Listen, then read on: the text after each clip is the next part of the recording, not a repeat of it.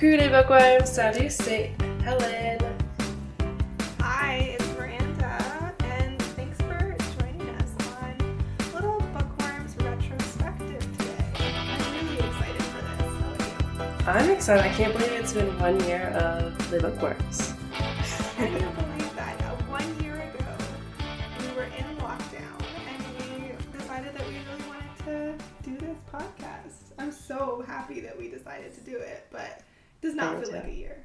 No, it doesn't seem like a year. And also, welcome back from summer vacation because we took that long European August vacation off. So, when in Paris, we act like the Europeans, we act like the French, and just need a little time off. Yes, That's but we've been life. busy with our own lives outside of the pod. So.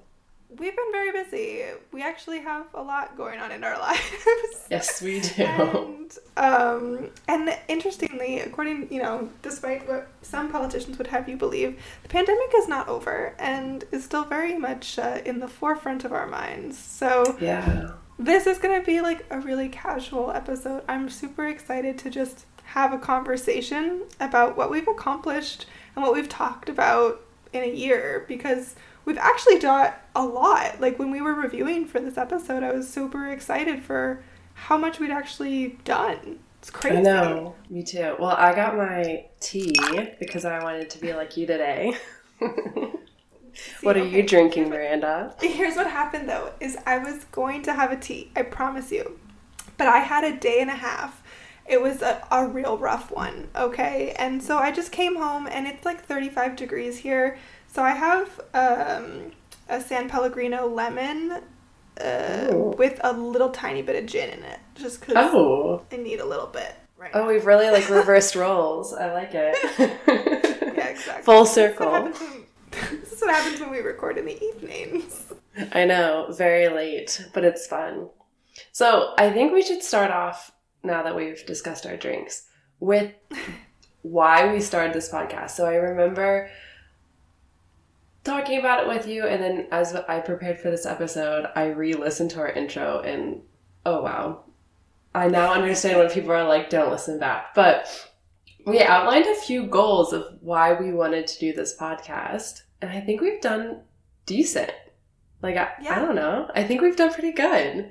So, like, my thing was that France is not Paris. Like, there's more beyond Paris that's in the country of France, but also the Francophonie is much, much bigger than just France. Absolutely. So how do you think we've done with reading books from the Francophonie? I mean, I think that that is something that we really tried hard to push against. Like, and even in the books that were about Paris, we really chose authors that were not typical Brigitte Bardot types. Like, we were trying to, not that Brigitte mm-hmm. Bardot is much of a literary person, but... I, I, I do think that we chose... The symbolism is there. I think we chose people like James Baldwin, who are, like, they're writing about Paris, yes, but they are expats, and they are racialized people, and it's a different perspective. And so I think that we accomplished combating the myth that, like, France is one place, and that is Paris, and what that idea of Paris mm-hmm. is. Um, and even with, like, Lindsay's book, um, The New Parisian, I think that... we tried to look at Paris through a different lens and and show that it's more than just the Eiffel Tower and baguettes, like that there's a complexity to Paris. Um, yeah. So, but yeah, but like overall, I'm really proud of how many uh, authors we read that were just not in France at all. Because I was like, that leads into our other goal too, is like filling in our gaps. And I, I feel like I, I feel good about it because I was excited to read. I don't even want to say, like, classics I missed, because we didn't actually do that many classics, though shout out to The Second Sex, because that has been on my list for a while, and, like, ooh, it was a good one. But, yeah, just reading author, like, even our Canadian one. Like, not everything had to be centered on Francophonie. With, like, um, The Home for Unwanted Girls, yeah. we got a bit more perspective of Canada, and it weaved in the French, which was awesome, but it wasn't necessarily the focus mm-hmm. of the book, you know? And that was kind of cool to pick up throughout, just like in the last book, uh, Small Country, Petit Pays. Again, there was the conversation, but I wouldn't say it was the main driver of the book, like being part of the Francophone or that identity. Well, and then we had some that one hundred percent addressed it, but I liked I, it. It was like a mix. I, I thought know. we did a great job. Honestly, I mean, we're patting ourselves on the back. There's always more work to be done, and that's what we keep saying at the end of every podcast is there's just so much more to learn, and like we're not even close to done. No.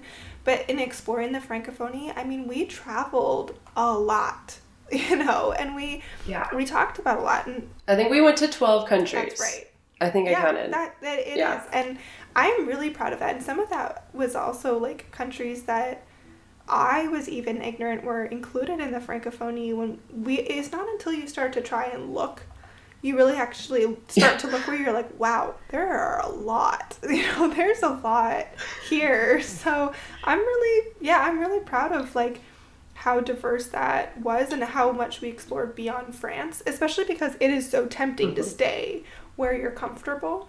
It is. It's so tempting. Well, not even where you're comfortable, but like, I'm not going to lie, my T B R has so many books about France and like Paris. Yeah. And I'm like, ah, oh, but I, I want a book beyond Paris. But then I'm like, but this looks so good. It's a woman's spy in World War Two. Yes. Like, oh my gosh. You I know, it's just so hard. That but that's how publishing works, marketing, you know? Well, you know, it's not just comfort, but it's also fantasy, right? Like, one of the things is we mm-hmm. are North American, and as much as, like, we've lived abroad, and you continue to live abroad, we're North American, and so we have this image yeah. of France, and sometimes you just want that fantasy to be fulfilled, and I think that the books we read were really great at, like, fulfilling parts of it, but then turning that on its head and trying to make you think critically about yeah. that, so...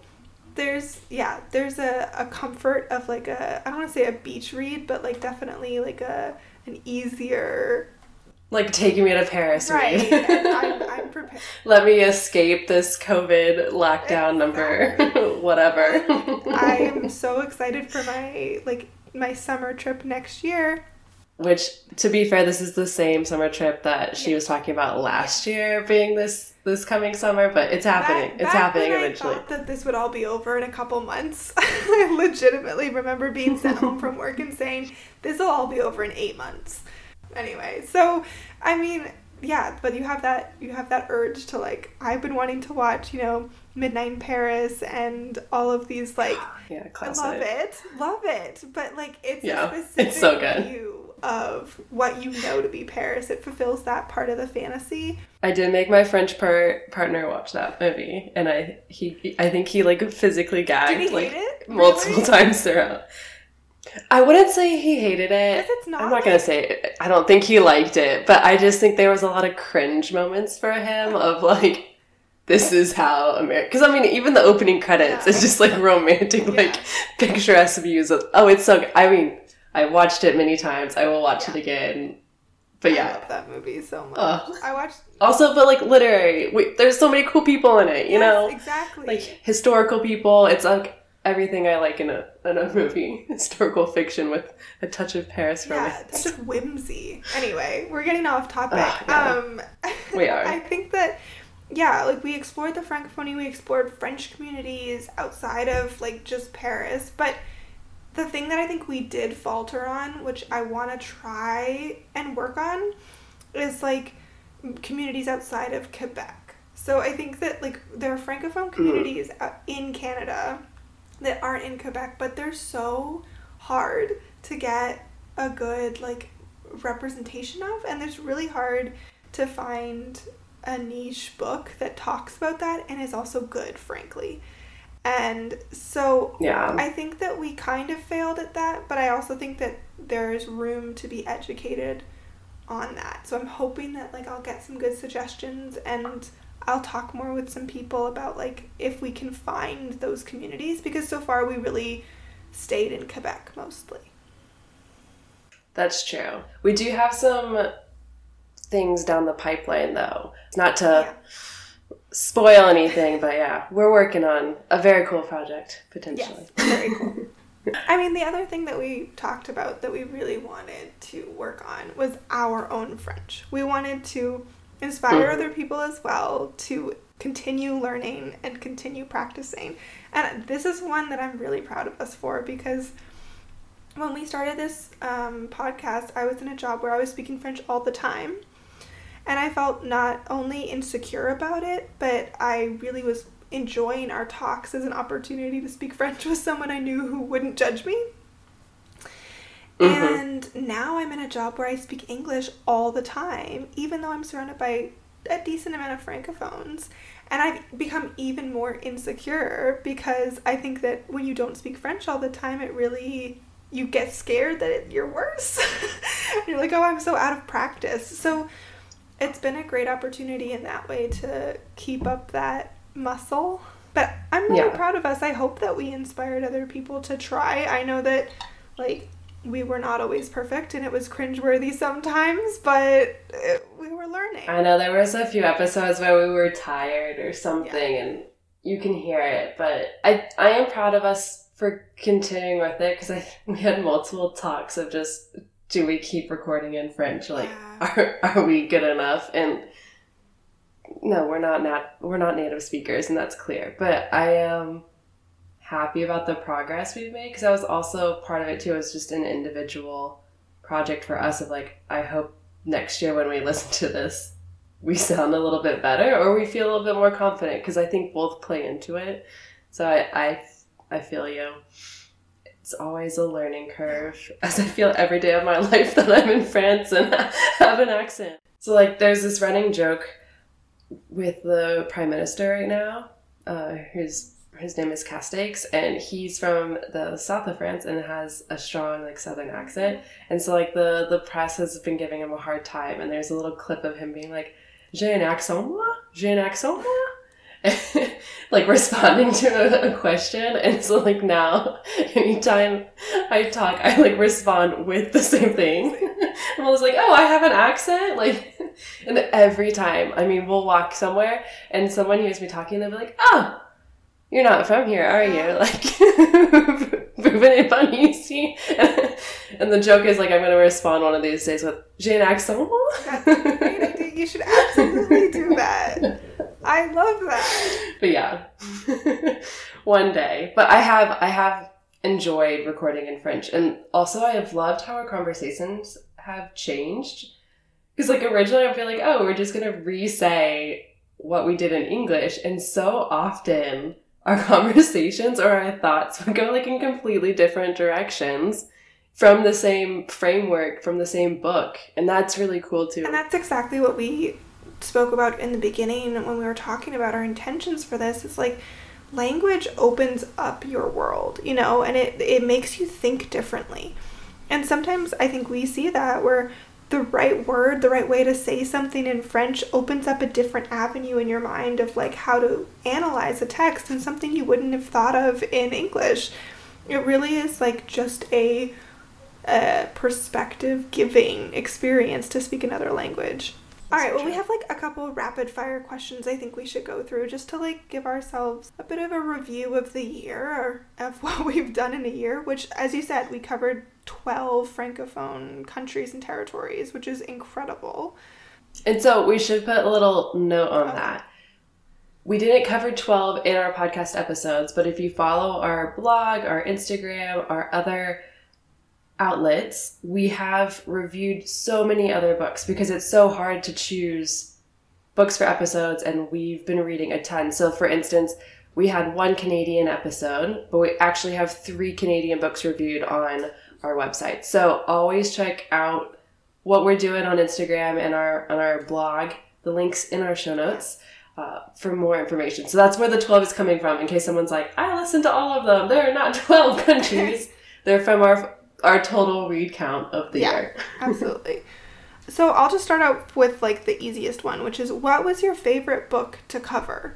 I mean, from a episode perspective, what was your favorite? It's so hard.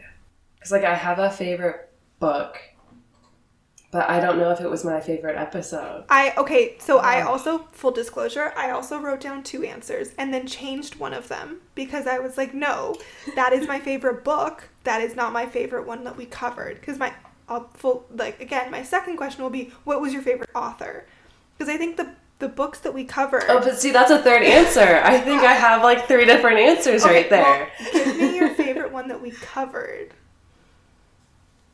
That's the hardest okay. one. Okay. I think I think I have to say Simone de Beauvoir, because I became such a fangirl.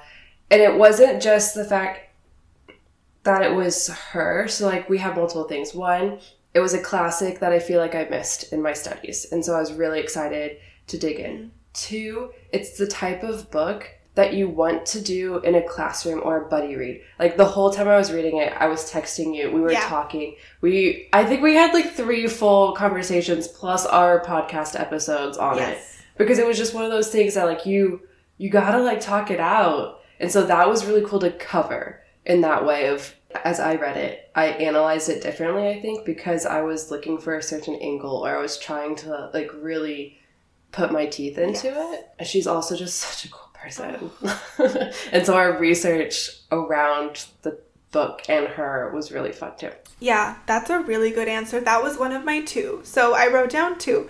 And I, my favorite books to cover was, like, The Second Sex. And then also I really loved reading um, Amy César's poem, because I thought that that was the one that really touched me, like, beyond. And it was such a unique perspective that I really didn't get. And I think the lack of specific narrative allowed me to really jump into it a bit more than, like, some of the other, like, Petit Pays was a really great read and I enjoyed it a lot, but I think that because it was um, narrative, you could kind of uh, get interested in the characters and lose the perspective a litlittle bit, right. And because Amy César was a, a, like a more of a poem and a long form, and it was really, like, at some points just directly, like, we are facing oppression, this is how we feel.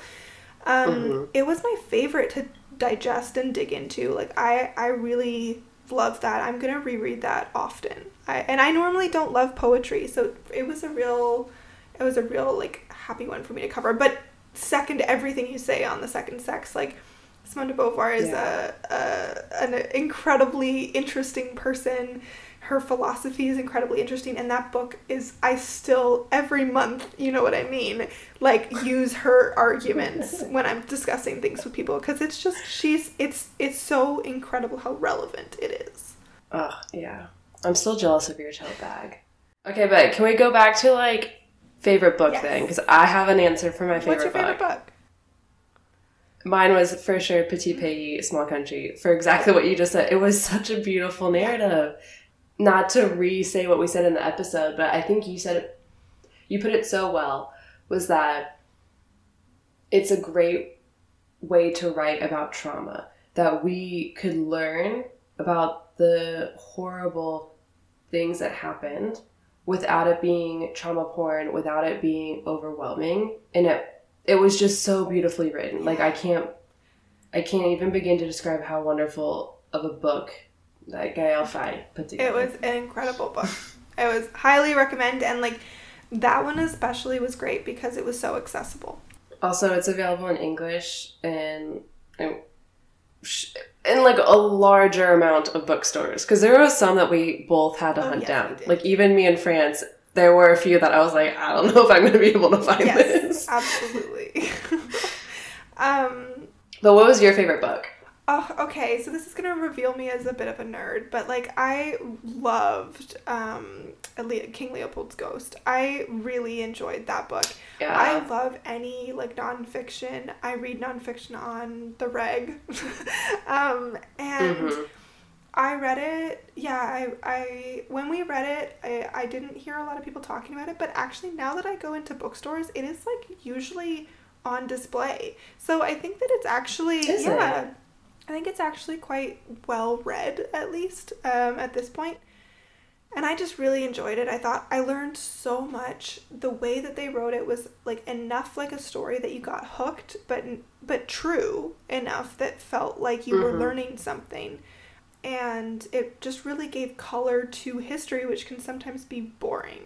And, like, names to heroes. So I loved it. Yeah, I was going to say, Rothschild was very people-oriented. Like, the whole story was very people-centered. Totally. So we followed the, the person. And I agree, it really made it easier. As, like, I also love a good nonfiction, but there are some where you just feel like you're reading a textbook, and that one didn't feel like a textbook. Yeah. It almost felt like a travel log, because you were, like, on the voyage with these people, learning about sometimes the terrible things they did, and then sometimes the heroic things they yeah. did, depending, you know, on which side of history we are yeah, on. Yeah, it was, it was, uh, yeah, that was my favorite book, I think. But, um, okay, well, what was your favorite author? You said that there's a third answer for this. I'm so excited for that. Yeah.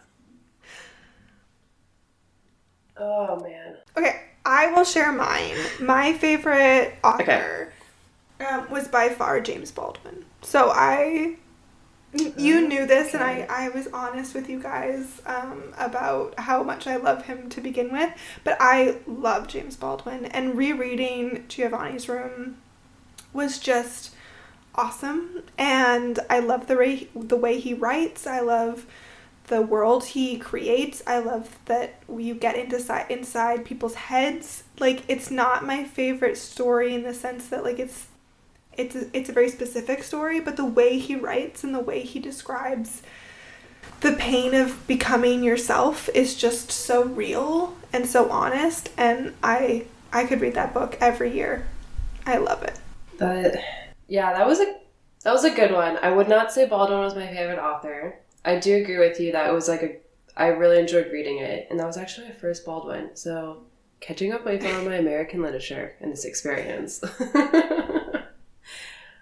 And I think that I think what I'm struggling with is that we have literary good. Mm-hmm. Like, we read some that were, like, let's say, literature category. We read a couple that were contemporary fun reads. We've read a few that were nonfiction. We've read, ah, oh, it's just so, mm. Well, I really liked the writing styles of two authors I read previously to this experience. So I feel like this is just, like, so sad. But you just said Baldwin, too, and that was a reread for yeah, you. It's okay. You've read Baldwin okay, before. Yeah. Because I was going to say, I I clearly have a thing with Albert Camus, which yeah, came across obviously. very strongly, obviously. I really loved Il faut beaucoup aimer les hommes by yes. Marie de Riesec. Like, because I liked that writing style of how unique it was and how different. Yeah. But again, it's putting that into, it's not the easiest read. It was more of this literary thing where you're trying to yeah. figure out, and she would just put so many contemporary references in that I really liked that. I, lo- I love reading books where I'm like, oh, I recognize this, or yeah. like, I know this. It really puts you in the moment, because even reading it back, I was I remembered what it felt like to read that in, you know, when it was newly printed and it was talking about people that were still in power versus now, yeah. like, President Sarkozy is no longer the president, so it was, it was cool to reread that one. So I probably yeah. think she was my fave. That's a that's a. But I also love Leila Slimani. As a person. As a person, really think she's great. I'm going to stop there. I Okay, so I think, like, the obvious follow-up question is, like, what book challenged you the most? Because I know that there were books that I was super excited to read. Um, and I'll be honest, for me, it was Camus. Like, I found L'étranger to be really difficult. And not just difficult in the sense of, like, it was I read it in French, but, like, it was also difficult because it was just, it, it was, it was one of those literary things that I think sits with you, and I think I would benefit from reading it again, but mm-hmm. when I first finished it, I was not, like, satisfied, and it was definitely, I think it, it helped to have a conversation about it, but it was by far the one that challenged me the most. Like, I was not in love with it, and I was, but you know that it's so well reviewed and everyone loves this book, and I knew that you loved it, so I felt such pressure to, like, in, like, understand it and enjoy it, and I was like, I don't know what's going on here. So, yeah, that's my answer for the one that challenged me. Although Leila Slimani's was also, I wanted to like it so much, and it felt like every moment that we were getting close to me really enjoying it, we, like, moved away, and there was something that I couldn't stand about it. So, like, I definitely finished it very quickly. It was, like, a good read, but um, yeah. there was a lot in that book that was, like, I love the symbolism. I hate the violence. I love the, like, I love what she's turning on her, on the, on its head. Like, I love the intergenerational stuff, and I, like, hate some of the characters. Like, it was such a interesting roller coaster. That one I really struggled with because I really, really wanted to love it. I really did. Because I think she's so cool. And I have to say, like, I've given Leila Slimani a few shots now.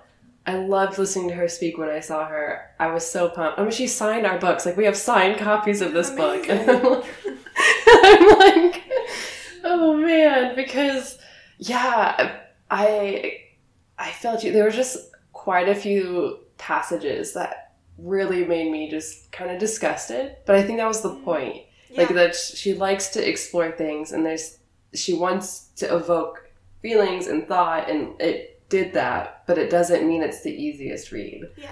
Um, but I would say I read her book, Sex and Lies, and it was fantastic. Like, absolutely incredible. Really liked it. It was, each chapter is kind of like based on a conversation interview she had mm. with real Moroccan women about sex and, and their lives and everything. And so I really enjoyed that in that perspective. And I guess that kind of aligns with the fact that I loved listening to her speak. I love her more like journalistic writings. Like whenever she writes an article or like talks on the radio, everything she says is amazing. And so like that book, yeah, yeah I felt like that book was so in line with what why I like her compared to the literary one, which I watched the film adaptation of one of her books and I was scarred. I was like, oh, oh no. my lord. Oh, okay. It was the, it was the La Chanson Douce, like oh, the right. yeah, perfect nanny. And like, guys, it is dark. It is dark. And it's based on a true event, which is even worse. That's worse. That's worse. Yeah, it is. It is. So anyways. What I thought was super interesting was some of the like, nerdy uh, statistics about our podcast. Can you break it down for us a little bit?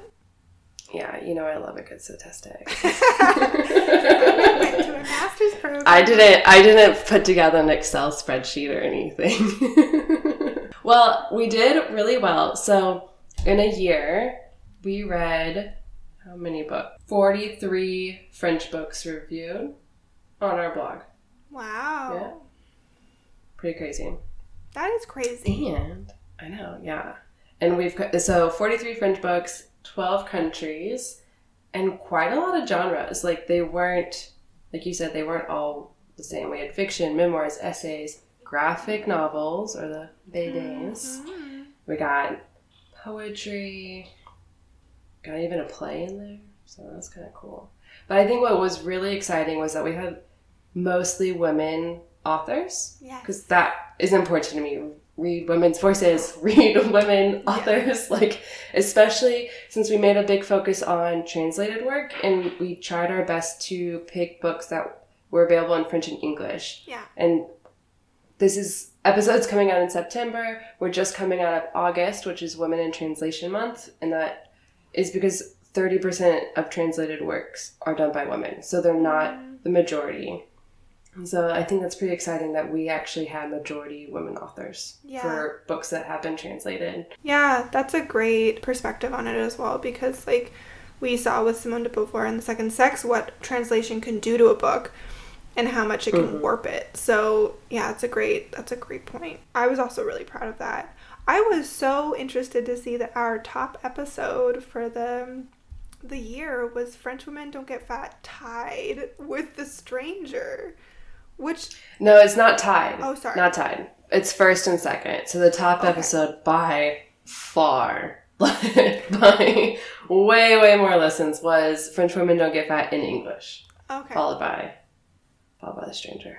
But what I think is really interesting is that our French episodes did better than our English for nine books. That's incredible. That's cool. Yeah. Obviously, our audience, there's a lot of people from a lot of different countries. So it's, mm-hmm. I'm curious of why they choose to listen in English or French, or if they listen in both. I don't know. It's very, I'd be curious to know. Yeah, I'd be curious to know, too. You guys should, like, reach out to us on Instagram and our blog and let us know if you just... Or like, email, if you want to write an email. Or our email, yes, which is in the show notes. But um, it would be interesting to know your perspective because I feel, obviously, we're very insecure about our French sometimes. But it's so interesting to see that those episodes did well. And French Women Don't Get Fat was such a great episode because we hated the title and we felt so not sure about whether we should give it a platform because it was so problematic, but there was so much in it that was good and that we could learn from, and so I'm I'm glad that we ultimately did it, but we did have multiple offline conversations about whether or not we should include yeah. it. We did. But I think we also used it as a, a launching pad to discuss other things. Because there were some books that we really got into the nitty-gritty, and then there were some that we used to talk about larger cultural, societal issues, and that was definitely one of them. That's a great point. So, so yeah. Let's talk about, like, moving forward. What's next for us? How, like, what are we looking forward to doing, and what are our new objectives, if we have any? I definitely want to keep reading books outside of France. Just having that as a goal has really expanded what I look for. Mm-hmm. Bookstagrammers that I'm yeah. following yeah. on online have changed because I've been looking for certain titles or certain authors, and it's led me to different accounts. And then I'm like, wow, that book looks amazing. I need to read this. And so, like, that's really important, like diversifying what I'm reading.